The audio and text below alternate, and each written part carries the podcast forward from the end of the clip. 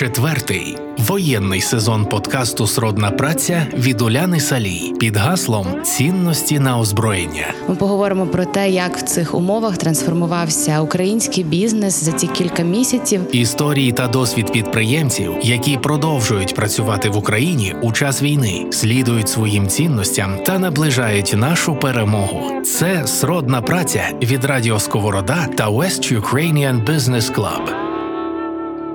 Друзі, усім привіт! Записуємо знову епізод сродної праці. У нас е, гаслом цього сезону є слова цінності на озброєння. Ми говоримо із підприємцями, які ведуть свій бізнес зараз в час війни. Говоримо про те, як це відбувається, які зараз процеси, які зміни. Словом, давайте перейдемо вже до розмови. У нас в гостях Андрій Варениця, засновник Варениця Груп, групи компанії, яка веде свою діяльність у Львові і презентує та продає свій продукт в цілому світі. Це мануфактура меблів з необмеженими можливостями, як вони самі про себе пишуть на сайті. Андрію, привіт. Привіт. Ми входимо сьогодні в 138-й день війни. Як ти? Скажи, будь ласка, як ти себе почуваєш? Почуваю себе добре. Е, все, в принципі, ок. Готовий працювати і далі, газувати, тому що розумію, що зараз прийшов час, що працювати треба в два рази більше, ніж було до війни. Е, недавно спілкувався з одним другом, і він каже: Як ти, що ти? І ми якраз спілкувалися про це, що треба робити і як треба робити. Він каже: Ти знаєш, я щось думав, що до війни я працював на свою репутацію, і зараз десь мала би репутація працювати на мене. Але, на жаль, так вийшло, що після війни, і під час, точніше, під час цієї війни Ця репутація, яка була напрацьована до того, вона якби не дуже має велике значення. Треба в два рази більше зараз працювати кожному. Тому ми працюємо і всі мають працювати так само. Ну, можливо, великого значення і немає, бо багато чого помінялося, але все ж таки. Якесь та є, якийсь бекграунд в тих людей, які дивляться на твою компанію, в тому числі, і без цього ніяк. Ви вже 12 рік працюєте. Так, ми працюємо вже 12 років, і ми дійсно працювали на наш такий бекграунд. Хто нас знає, це розуміє, що ми були дуже принципові в своїх рішеннях і своїх позиціях. Наша основна фішка це було Made in Ukraine, український продукт. Багато хто з наших знайомих говорив нам, що для чого ти паришся, для чого тобі потрібні оці Made in Ukraine. Можна набагато краще і набагато дорожче цей продукт продавати під іншими брендами. Але нас, наша така принципова позиція: ми ніколи не хотіли продавати під іншими брендами. Ми розуміли, що буде важко. Ми розуміли, що це дуже довгий шлях. І 12 років ми, скажімо так, орали це поле наше. І дякуючи тому нашій принциповості на сьогоднішній день, період війни, ми далі маємо замовлення. Більшості замовлення йдуть за кордону. Якраз ті замовлення, яких ми, в принципі, не очікували, тому що багато з людей говорять, що іноземці не готові інвестувати в країну, в якій триває війна. Але ми відносно своєї компанії такого сказати не можемо, бо період війни ми отримали більше замовлень за кордону, ніж тут в Україні. А як вам казали працювати? Виготовляти в Україні і продавати це іншій іноземній компанії, яка би випускала це під своїм брендом? Ну, в основному це була розмова така, що всюди, де ти не напишеш на меблях Україна, це все є дешево і це нікому не буде потрібно за такі гроші, як ви хочете. А Тому... це хто казали? Українські колеги чи іноземні? Це казали українські колеги, які мають дуже багато своїх великих бізнесів. Дуже багато хто з них вже має багато компаній за кордоном, і вони вже, ну, скажімо так, бачили життя. І казали, що якщо ти просто собі відкриєш десь офіс Франції, і ці меблі будеш продавати Made in угу, Франції, то ти зможеш е, ставити набагато дорожчі цінники, і воно буде набагато дорожче продаватися. Але не знаю, наша така кредо життя нашої компанії, наша така принциповість, що нам дуже принципово, щоб на нашому продукту писало Made in Ukraine. Ну, деколи власна позиція, якісь цінності, які транслюєш, е, мають більшу вагу, ніж досвід інших людей, які вже багато років в тій чи іншій сфері працюють. Повернемося до початку е, цієї повномасштабної війни. Я гортала соцмережі компанії вашої, і е, символічно, що 23 лютого з'явився пост про підтримку економіки України. Було вказано навіть сума податків, які ви оплатили. Це 200 тисяч гривень. Це якраз перед е, день того всього, що сталося. Чому з'явився цей пост саме 23 лютого? Ну, цей пост е, з'явився, тому що в принципі багато е, різних компаній, на яких ми дивимося, наших українських, таких патріотичних, в цей день багато хто почали робити такі рухи в плані проплати податків наперед, на півроку, на рік. І це постити, і ми вирішили не пасти задніх і так також зробити такий внесок, бо вже тоді ми розуміли, що щось намічається. До кінця ми не могли зрозуміти, наскільки це буде погано, але ці рухи ми зробили. Я 23 числа взагалі був в Києві. Е, Ще, в принципі, нічого такого не намічалося, але багато людей зі всіх сторін вже говорили, що скоро війна, скоро війна. Я кажу, ви жартуєте, не жартуєте? Вони. Ні, ну побачиш, ну побачиш. Я кажу, та ні, то нічого не буде. І дехто з людей в Києві також казав, що нічого не буде. Економіка нормально працювала, люди гуляли собі по центру, по Хрещатику. І вечором 23 лютого я якраз повертався до Львова, і вже по дорозі я бачив якісь е, такі е, рухи, що автомобілі з дипломатами, е, колонами рухалися в напрямку Львова до, до Києва. Багато бронетехніки їхало, автомобілів з різними військовими автомобілями. Я не міг зрозуміти, що для чого. Тобто ніколи такого не було. Тут їдуть і їдуть. Приїхав я до Львова м, треті ночі, тільки трошки вліг поспати, і тут вже шоста ранку, чи десь пів шостої до мене всі телефонують, що робимо, нас бомблять. Я ще після цього такого ну, сон був глибокий, я ще нічого не розумів, що відбувається. Включив телевізор. Це був такий дуже жах. І що робимо, я відповідь на що робимо, я не міг дати. Просто всім робочим сказав, що ми поки сидимо вдома, а там побачимо до обіду. Тобто, як цікаво працює людський мозок, ти вже бачив техніку, яка їде, людей, які виїжджають, і все одно далі ні, ні, це не буде відбуватися. І серцем все одно не хочеться вірити. Всі говорили, що це нереально, це неможливо. Там, взагалі, коли йшла мова за те, що буде напад на Київ, всі казали, слухай, 21 століття, який Київ, це нереально. Але бачимо, що все реально. Цінності на озброєння, щоб вистояти та перемогти. Чи була до того паніка серед людей, які працюють в тебе, серед твоїх працівників? До 23 лютого. Та чи ти я розумію, не хотілося вірити, але все-таки може десь прикидував якісь варіанти, як би воно мало відбуватися, чи могло би відбуватися? Нас паніки взагалі не було, чесно скажу. Ми взагалі з першого числа е, року інтенсивно почали працювати в плані розвитку нашої компанії, будувати стратегічні плани, що ми маємо там е, підняти наш оборот в два-три рази, бо е, коронавірус і ті всі речі вони нас трошки якби від, ну, відмотали назад. Угу. Тому ми перших числа зібралися і сказали, нам треба цього року багато чого зробити. І всі були дуже позитивно заряджені. У нас було багато цікавих проєктів в Україні. Ми робили наради, говорили, як ми будемо рухатися вперед. Всі були заряджені, і до 23 лютого у нас було ну, просто дуже класно е, настрої в компанії. Ми запланували будівництво ще одного цеху. Ну і в принципі, ніхто, як би не кажуть, не передбачав того всього, що почало відбуватися.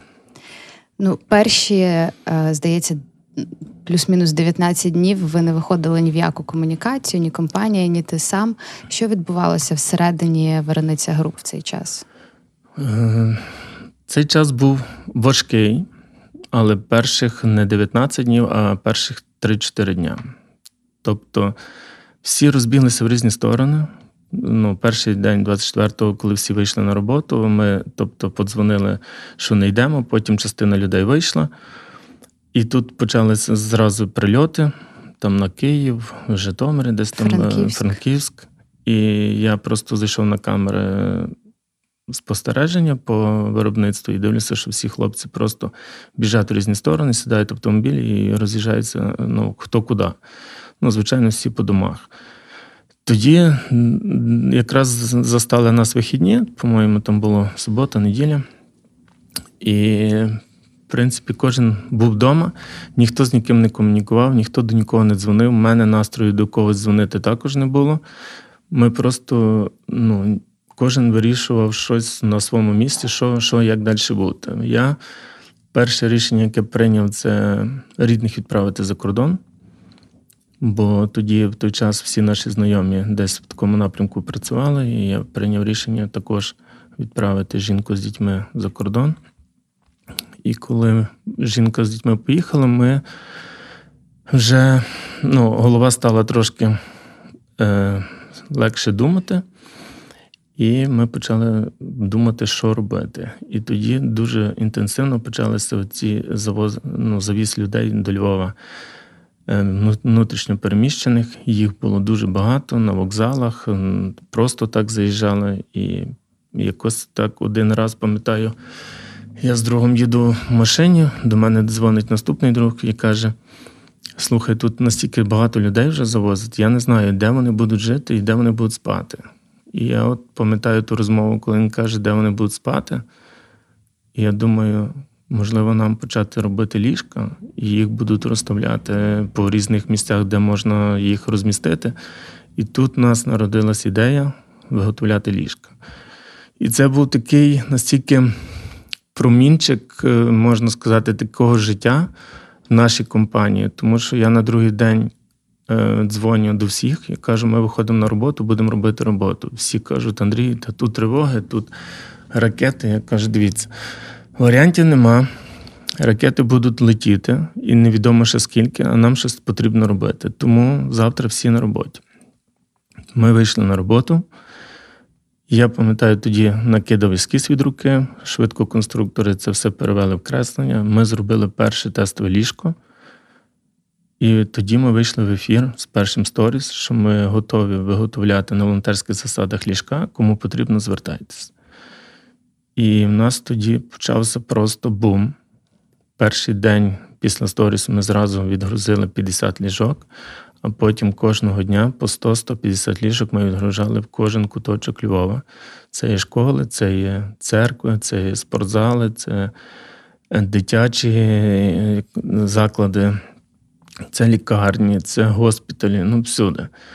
Це настільки інтенсивно і настільки часто приходили заявки на ті ліжка, що в нас менеджери, які приймали заявки по меблях, там один, який був, то ми потім зробили трьох, бо ми не встигали опрацьовувати ті всі заявки по ліжках. Дуже багато зголосилося наших знайомих, які нам е, надавали допомогу в плані транспорту, тобто перевезення. Вони всі безкоштовно ці ліжка відвозили по адресу. Всі там прямо дзвонили до мене і кажуть: Андрій, якщо треба щось вести, то я вже тут прямо біля вашого забору стою. Ти тільки скажи, ми грузимо і веземо. І ми, ну, скажімо так, повернулися до такого робочого способу життя. Хлопці всі, скажімо, набралися вже хорошого такого позитивного настрою. І можна сказати, це така була наша такий крок до цього, що ми вистояли. Тому що у нас був місяць, потужний місяць такої інтенсивної роботи. Майже чуть не в дві зміни. Ми працювали, щоб це зробити. Люди зарядилися настільки потужною енергією, що вони просто на роботу бігли. Вони бігли, вони хотіли щось робити. І так ми втрималися, втрималися, а потім, вже після цього, коли менше вже пішло заявок на ліжка, люди почали вже звертатися по меблях, основних, які ми робили, і ми паралельно почали переходити в наш робочий режим замовлень. Подкаст Сродна праця з Уляною Салій. Ну, от, власне, цей перший місяць, коли всі кинулись допомагати один одному, це все було на волонтерських засадах. Ви це робили власним коштом, власним ресурсом. Відповідно, оплати ніхто не отримував. А згодом, коли вже прийшло розуміння, що треба звідкись брати кошти, то в принципі вже і клієнти самі прийшли. Та оплата ніхто нам не робив і не потрібно було, тому що це був настільки такий м, драйв, що я коли там перші дні зібрав людей і кажу, дивіться, ми маємо це робити обов'язково. У нас матеріали, плита і це все, з чого робляться. Ліжка є на складі, бо у нас були закуплені на всі замовлення ще з запасом.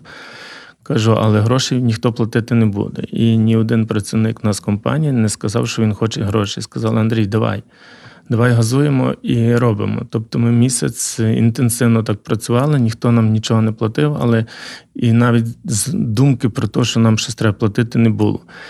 А вже тоді, коли пішов брак коштів, тоді відповідно появилися вже замовлення основні. Люди почали підтримувати. Багато за кордону заявок прийшло, які сказали, що якщо ви ну, працюєте, якщо ви не постраждали, якщо ваші рідні в безпеці, то давайте ми з вами будемо працювати і розмістимо замовлення в знак підтримки України. І ми в другий тиждень е, такої війни отримали дві заявки з країн. Європи, а на наступний тиждень ще дві. Тобто ми за два тижні після три, три, третій тиждень, другий, третій тиждень війни отримали чотири замовлення з Європи. Це є Австрія, Відень, це є Голландія, е, це є ще одна Австрія і Швейцарія. Тобто іноземні клієнти підтримують і продовжують робити замовлення. А щодо українського клієнта, яка зараз ситуація? Український клієнт е, трошки, як то правильно виразитись, не знає, що що йому робити, і дотепер є такі моменти, що вони не знають, чи є зміст зараз тут щось робити, чи краще нічого не робити, чи взагалі краще виїхати звідси. Тобто такого плану. Нових проєктів зараз в Україні в нас немає. Ми доробляємо старі проекти. Деякі замовників є такі, що вони за кордоном, але вони просто тут доробляють, бо проекти вже були на етапі 50-70% готовності, тому треба доробити. Дехто і не планує повертатися, просто зробить та й робить. А дехто планує повертатися, як все буде гаразд в Україні. А чи шукаєте ви взагалі комунікацію цю внутрішню з українським клієнтом? Чи ви просто ну буде замовлення, то буде, як ні, то ми розуміємо, чому ні? Це дуже ми шукаємо, але зараз такий настільки важкий час, що дуже важко зрозуміти, як правильно комунікувати. Так, Коли ти власне, починаєш говорити, що ми готові робити, то багато є таких зворотніх зв'язку, що люди кажуть, вам не стидно? Там ми воюємо, а ви тут замовлення шукаєте. Тому зараз взагалі комунікація настільки помінялася, що ми кожного разу експериментуємо. Ми розуміємо, що наша війна це є виготовлення меблів. Тобто ми от сильні в цьому. У нас практично ніхто з хлопців не воював і ніхто в армії не служив.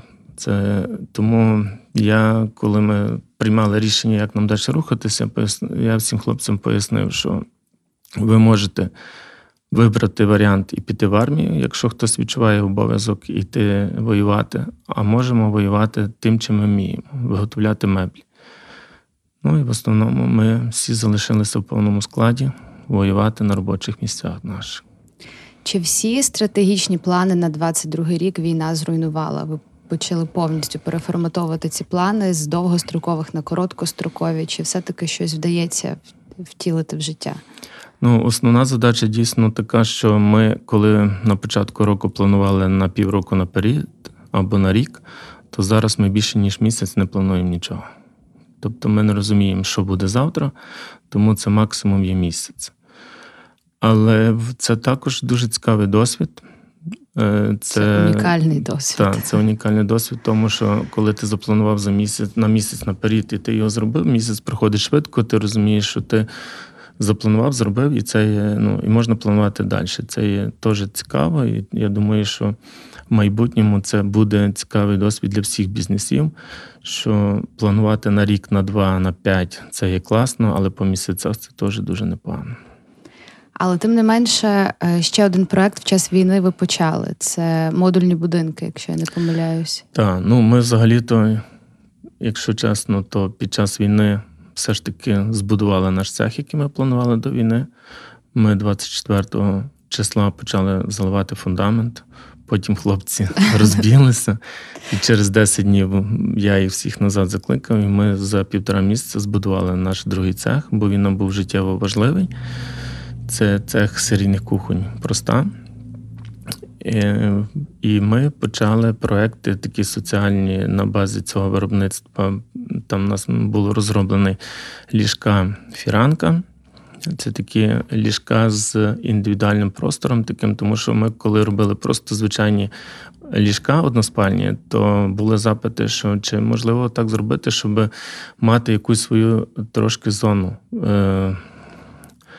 Як це правильно пояснити, особистого простору, зону особистого простору. І ми розробили ліжка, які один до другого якби приставляються, закриваються легенькою шторою і можна якби там сім'ями е, відокремитися від всіх решти перебуваючих е, в бомбосховищах чи в спортзалах, де вони є.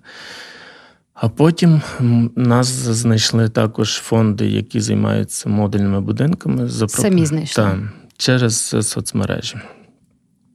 І сказали, чи ми б не хотіли з ними попрацювати по модульних будинках. Ми, звичайно, що за, і ми з ними розробили проект умеблювання модульних будинків, і два тижні тому ми закрили першу чергу з 10 будинків в селі Хоросно. Зараз ми підписали контракт ще на 30 будинків і, і ще 70. Чи можеш ти сказати зараз, що е, вас добре вдається поєднувати цю соціальну складову волонтерську з якимось заробітком і бізнесом класичним? Чи у вас воно так в хаотичному такому вигляді? Бо зараз це для багатьох підприємців гостра тема бо багато волонтерять, але й заробляти гроші треба, і не знати, як як білка в колесі крутяться. І от цікавий твій досвід щодо цього.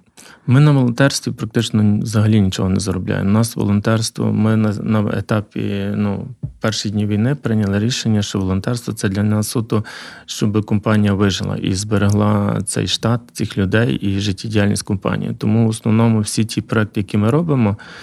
Е, волонтерські, то це є просто е, витрати, які несе компанія, там електроенергія, зарплати і це все. Заробітку для такого для компанії великого взагалі там немає. Але ми паралельно маємо індивідуальні проекти, на яких ми заробляємо. Щоб ми мали якусь формулу поєднання індивідуального волонтерського, такого немає. Ми кожного дня тішимося тому, що є. Тобто сьогодні прийшли модульні будинки, ну і дякувати Богу. Завтра прийшов експорт за кордон, ну і супер. Тому формули нема, як воно має бути, і як воно ну, буде далі рухатися. Тому живемо кожен день чекаємо з нетерпінням. Четвертий воєнний сезон подкасту Сродна праця. Зараз час з такою швидкістю несеться. От 138 – це така цифра, ніби невелика, би була для життя до повномасштабного вторгнення. Але зараз це дуже багато часу. Дуже багато часу. Кожного дня встигається мільйон справ зробити.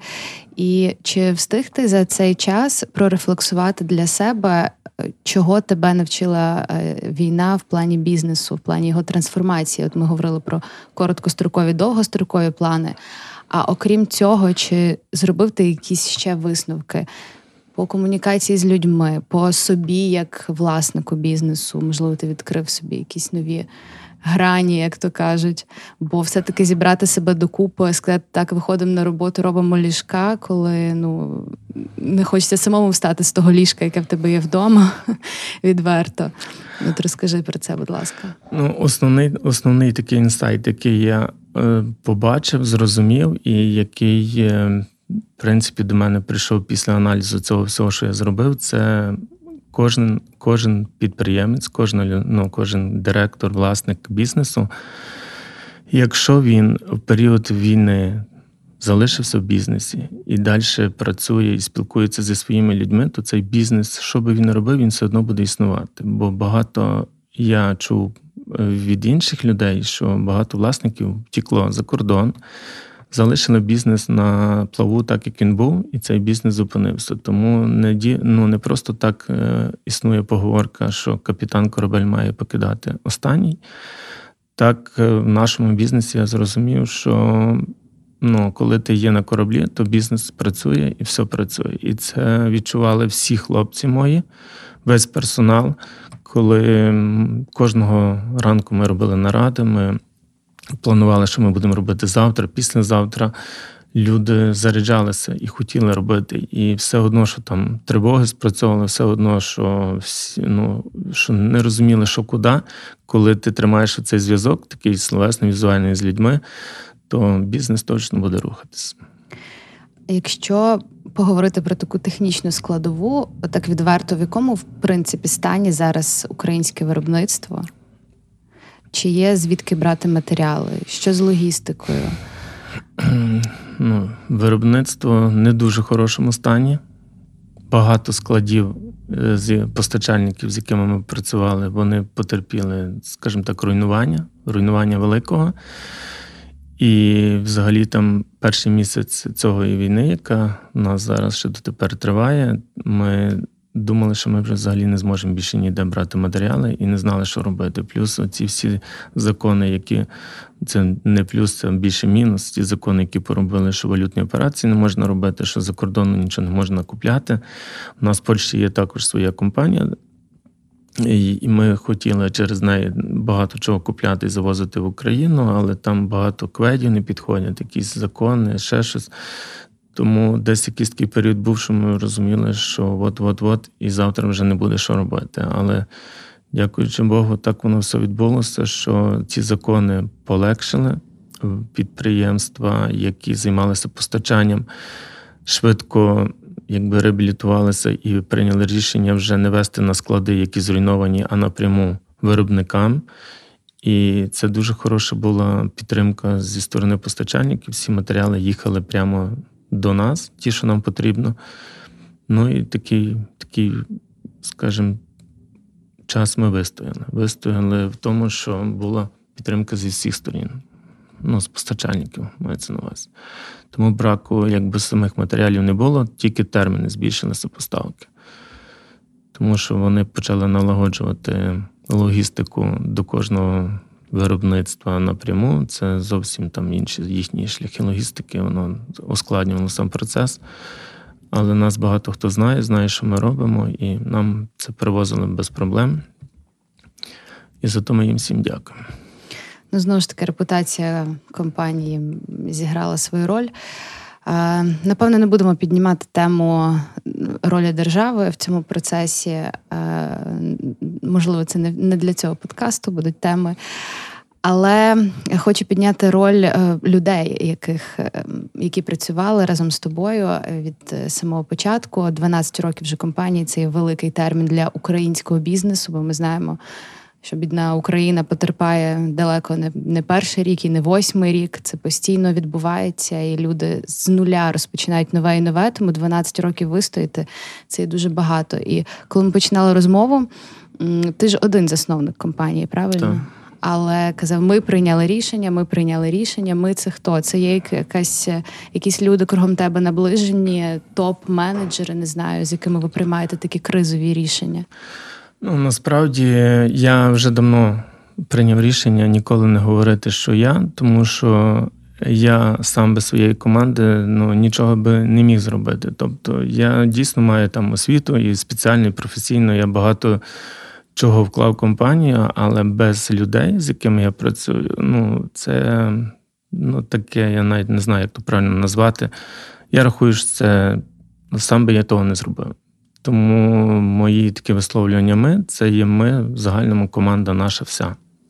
Кожен працівник, неважно, чи це є топ-менеджер, чи це є начальник виробництва, чи це є столяр. Це все є наша команда. Вона невелика, у нас всього-навсього 35 людей, але в нас така от хороша команда, де кожен працівник надихає, і, і тому ми завжди висловлюємося ми В нас ем, така картинка цього е, сезону сродної праці четвертого, коли чоловік тримає цінності на своїх руках, таке слово велике, яке летить кудись до неба. То які цінності тримає варениця груп?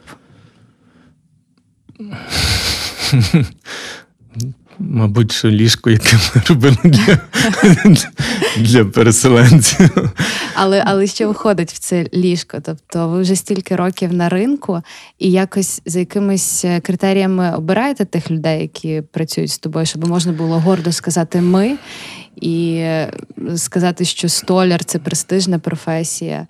Е, ну, бо Теж є така, був принаймні такий стереотип, що ці професії ну такі собі не престижно щось робити з меблів, але ви знову ж таки руйнуєте цей стереотип, так само як пропагуєте українське, так само пропагуєте і ці професії. Хто ці люди, які працюють? Як ви їх обираєте? Ну, це є професіонали своєї справи. Це люди, які закінчили профтехучилище, училище, де виховують спеціалістів столярів, де виховують різблярів, де виховують технологів, конструкторів, дизайнерів. Це є лісотехнічний університет, це є Косівське училище, це є Івано-Франківе училище. Тобто це є одні з таких профільних закладів в Україні і, в принципі, одні з єдиних. Зараз настільки, ну, на жаль, є проблема з тими закладами, і кожного року щораз менше і менше професіоналів виходять з тих закладів, і самі заклади вже не дуже так правильно і скрупульозно підходять до виховання тих спеціалістів. У нас працюють люди по 8-9 років одні й ті самі. Е, текучка кадрів у нас дуже маленька тому що ми цінуємо кожного нашого працівника, бо працювати в нас непросто. Треба дуже багато розуміти специфіки самого виробництва. Але коли людина втягується в це виробництво, щоб адаптуватися працівнику нашої компанії, потрібно найменше рік щоб він зрозумів наші цінності, наші переконання, нашу специфіку до виробництва. Але коли ти вже втягуєшся, то ти стаєш повноцінним членом команди, і ти вже просто більше нікуди не хочеш. Ти тобі класно, це як твій дім, твоя сім'я. Повертаючись до продукту Made in Ukraine і його сприйняттям десятки років тому, коли ти помітив, що все ж таки зроблено в Україні вже стає сильнішим брендом і іноземці більше довіряють цьому бренду. Якщо говорити суто про твою сферу, про меблеву сферу. Ти їздив на виставки щоразу? Так, я їздив на виставки. Я до останніх двох років, коли ці карантини почалися і перестали випускати людей за кордон, я кожен рік відвідував дві виставки європейські: це є в Мілані і в Кьольні. І це тривало сім років. Сім років кожного року я був на двох виставках. І мені завжди, я собі завжди задавав таке запитання. Я йду по павільйонах, дивлюся на різні фабрики меблів, і завжди мене мучить одне питання: чому ми так не можемо? Там насправді все дуже просто. Все те, що ми вміємо тут робити, все те, що нас вчили в тих закладах, яких я вчився, яких мої хлопці вчилися. Але, на жаль, нас бракувало тільки одного віри в той продукт, який ми робимо. За кордоном люди, можливо, менш технічно підковані, вони більше розуміють, де можна це замовити в країнах інших, а поставити тільки свою, свою лейбу. Але вони дуже вміють класно продавати і вірити в свій продукт національний, патріотичний такого плану. І оце питання мене мучило багато років. і я прийняв рішення, що нам потрібно також почати вірити в свій продукт. Як би не розказували, що українське це не не престижно, що це дешево, що це там дуже багато років піде на те, щоб то продавати. Чим більше цього говорять, тим більше починається такого драйву. А ну давай попробуємо, а вдруг не так. І зараз я думаю, що у нас є дуже крутий час проявити себе, в Європі зі своїм продуктом.